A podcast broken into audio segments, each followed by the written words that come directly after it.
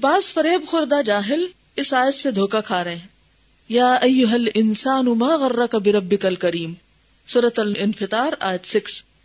اے آدم ذات، تجھے کس چیز نے اپنے پروردگار کریم کی جناب میں گستاخ کر دیا؟ اے انسان، تجھے تیرے رب کریم کے بارے میں کس چیز نے دھوکے میں ڈال رکھا ہے؟ اور پھر یہی جاہل آیت کا جواب بھی دے دیتے ہیں کہ اللہ تعالیٰ کے کرم اور اس کی مغفرت اور بخشش نے ہمیں فریب خوردہ کر دیا ہے۔ اور بعد ازاں اس سے بھی زیادہ جرت کر بیٹھتے ہیں کہ ہم فریب خوردگان دہر کے لیے خود اللہ تعالیٰ نے یہ حجت اور دلیل پیش کر دی ہے۔ ان کا یہ سمجھنا بدترین قسم کی جہالت اور بے وقوفی ہے۔ فریب خوردگان دہر دہر کہتے زمانے کو یعنی زمانے کے دھوکا کھائے ہوئے۔ اللہ تعالیٰ کبھی فریب اور دھوکے کی تلقین نہیں فرماتا، بلکہ بندے کا غرور بندے کو دھوکا دیتا ہے۔ شیطان اور اس کا نفس امارا اسے دھوکا دیتا ہے۔ اور اسیان اور نافرمانی، اسیان گنا اور نافرمانی پر آمادہ کرتا ہے۔ اس کی جہالت نفس پرستی اور خواہشات اسے دھوکا دیتی ہیں۔ یہ تین چیزیں انڈر لائن کر لیجیے کیا کیا چیزیں انسان کو دھوکا دیتی ہیں؟ جہالت۔ جہالت نفس پرستی اور خواہشات۔ ایک تو یہ کہ پتہ ہی نہ ہو کسی چیز کا۔ دوسرا یہ کہ پتہ تو ہے، لیکن انسان اپنے نفس کا تابے دار بنا ہو۔ تیسرا یہ کہ وہ خواہشات کا بندہ ہے۔ اللہ تعالیٰ نے آیت میں لفظ کریم ارشاد فرمایا برب کل کریم اور کریم کے معنی ہے سید عظیم یعنی سردار اور بہت بڑا۔ بہت بڑا سردار کے جس کی اطاعت اور فرما برداری لازم اور ضروری ہو۔ جس کے ساتھ کسی حال میں فریب اور دھوکا درست نہیں۔ جس کا کوئی حق قابل واگزاری نہیں۔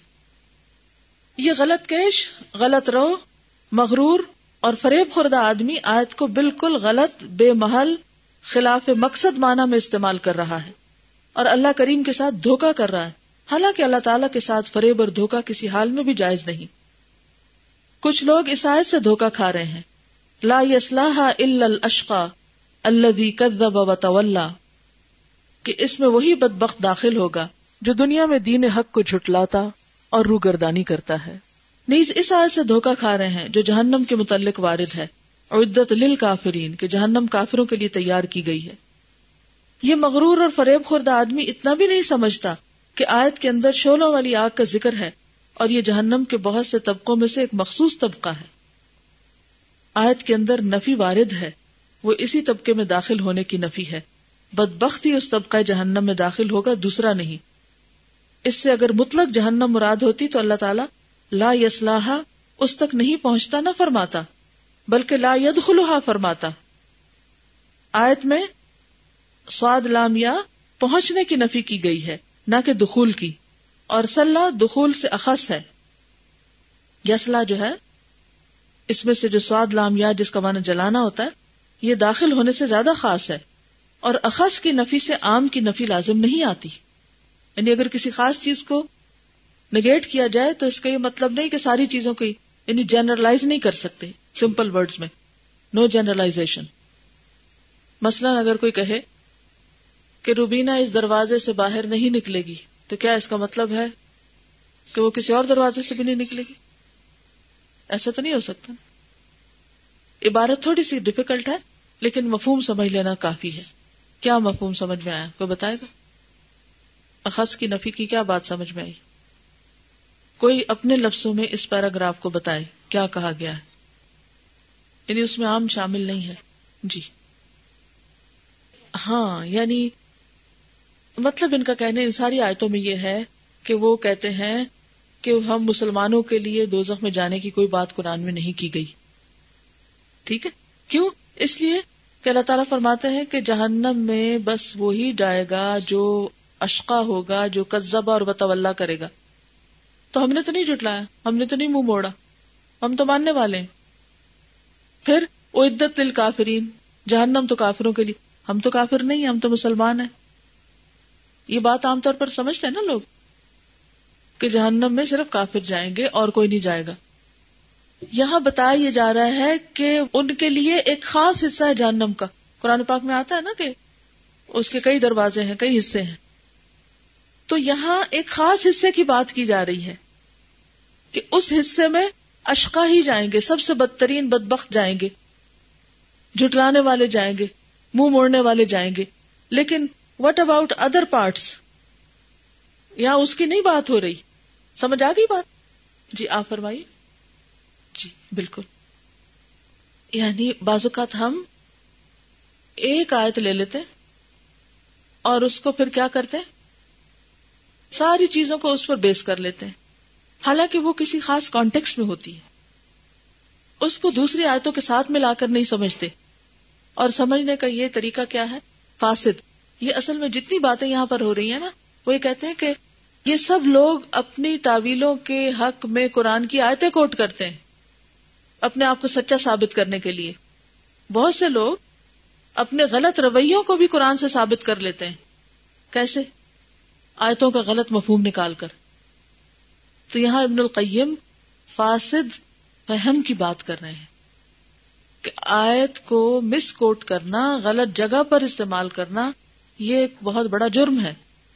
اس سے ہم وقتی طور پر تو اپنے آپ کو سیٹسفائی کر سکتے ہیں، لوگوں کو دھوکا دے سکتے ہیں، لیکن کل قیامت کے دن اللہ تعالی اس سے راضی نہ ہوگا۔ وہاں یہ باتیں کام نہ آئیں گی۔ یہ صرف اپنے آپ ہی کو دھوکا دینا ہے۔ واضح؟ کہ نہیں بات سمجھ آئی۔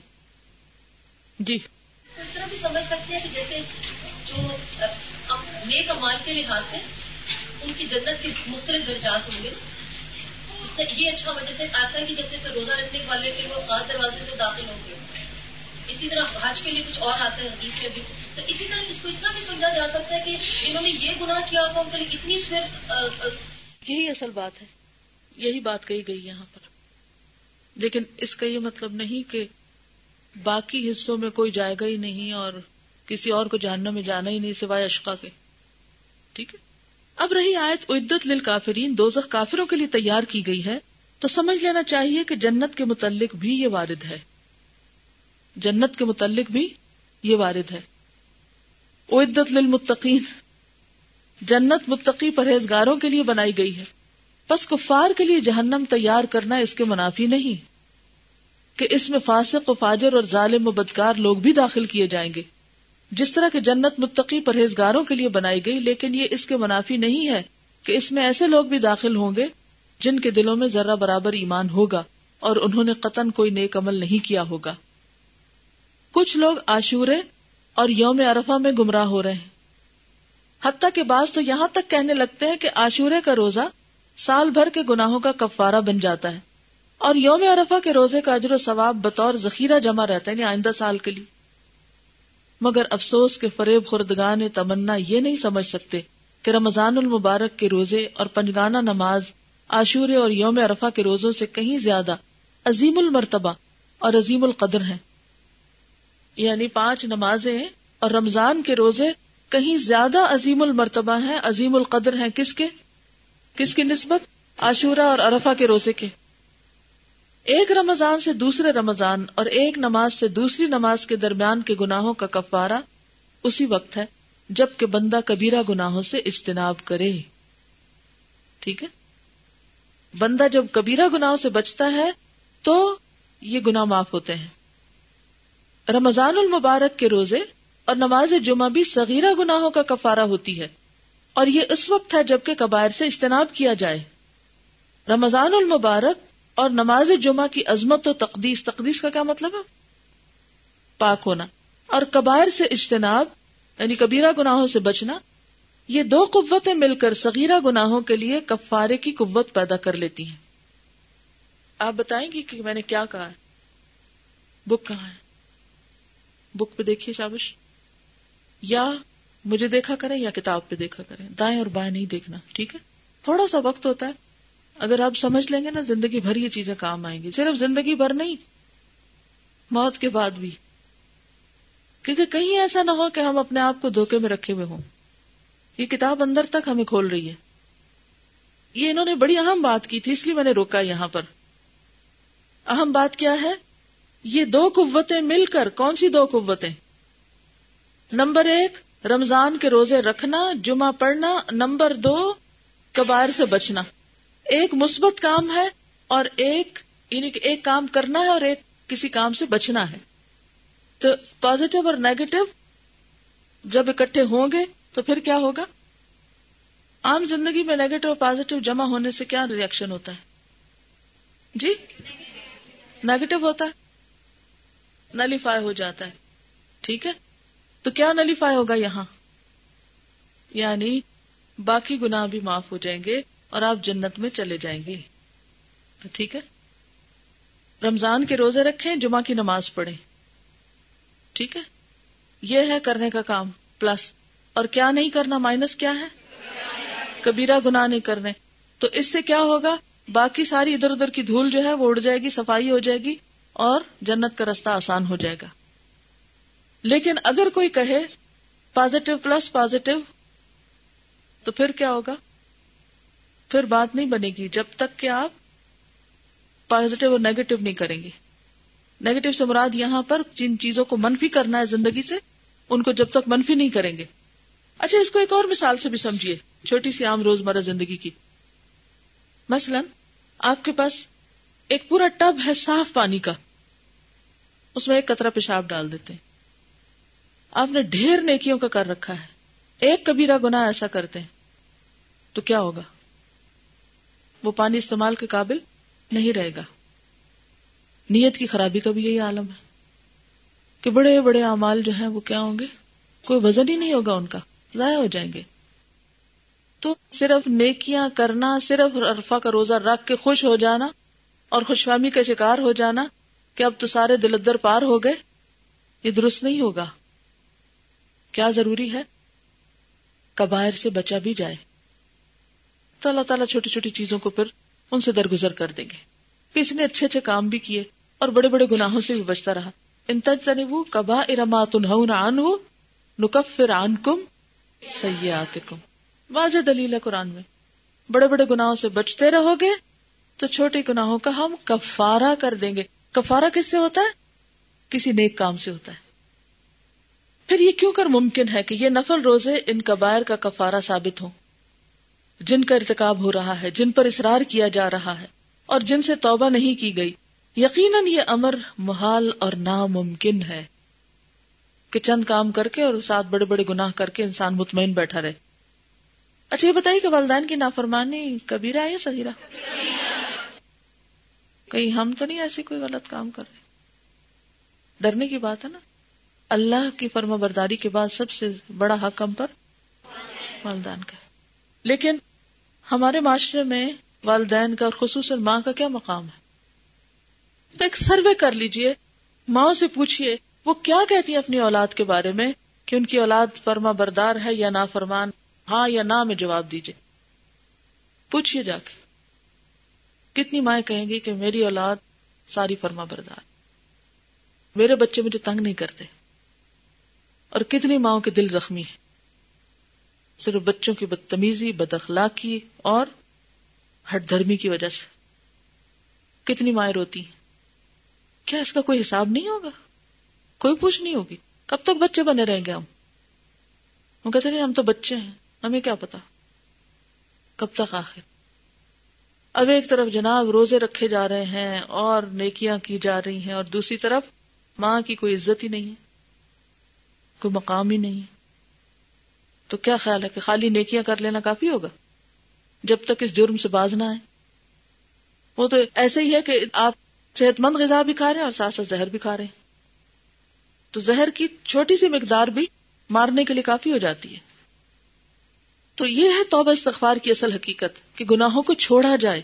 توبہ کا مطلب صرف لفظوں کی تکرار نہیں، کا مطلب ہے گناہوں سے باز آیا جائے۔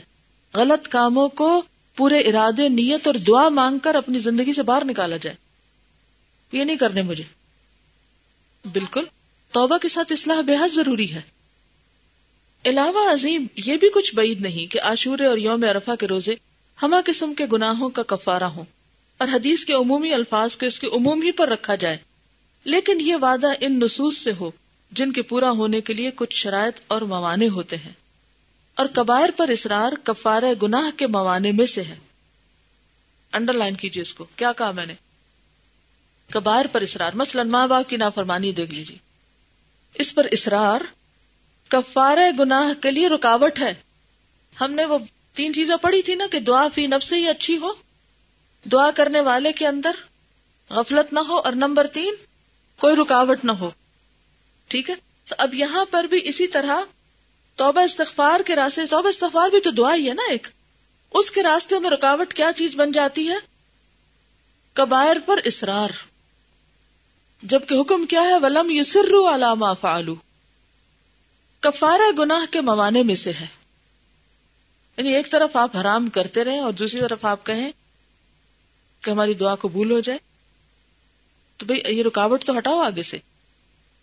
بندہ جب کبائر پر اسرار نہ کرے تو روزے کی قوت اور اسرار نہ کرنے کی قوت دونوں کی باہمی مساعدت مساعدت ہوتی مدد۔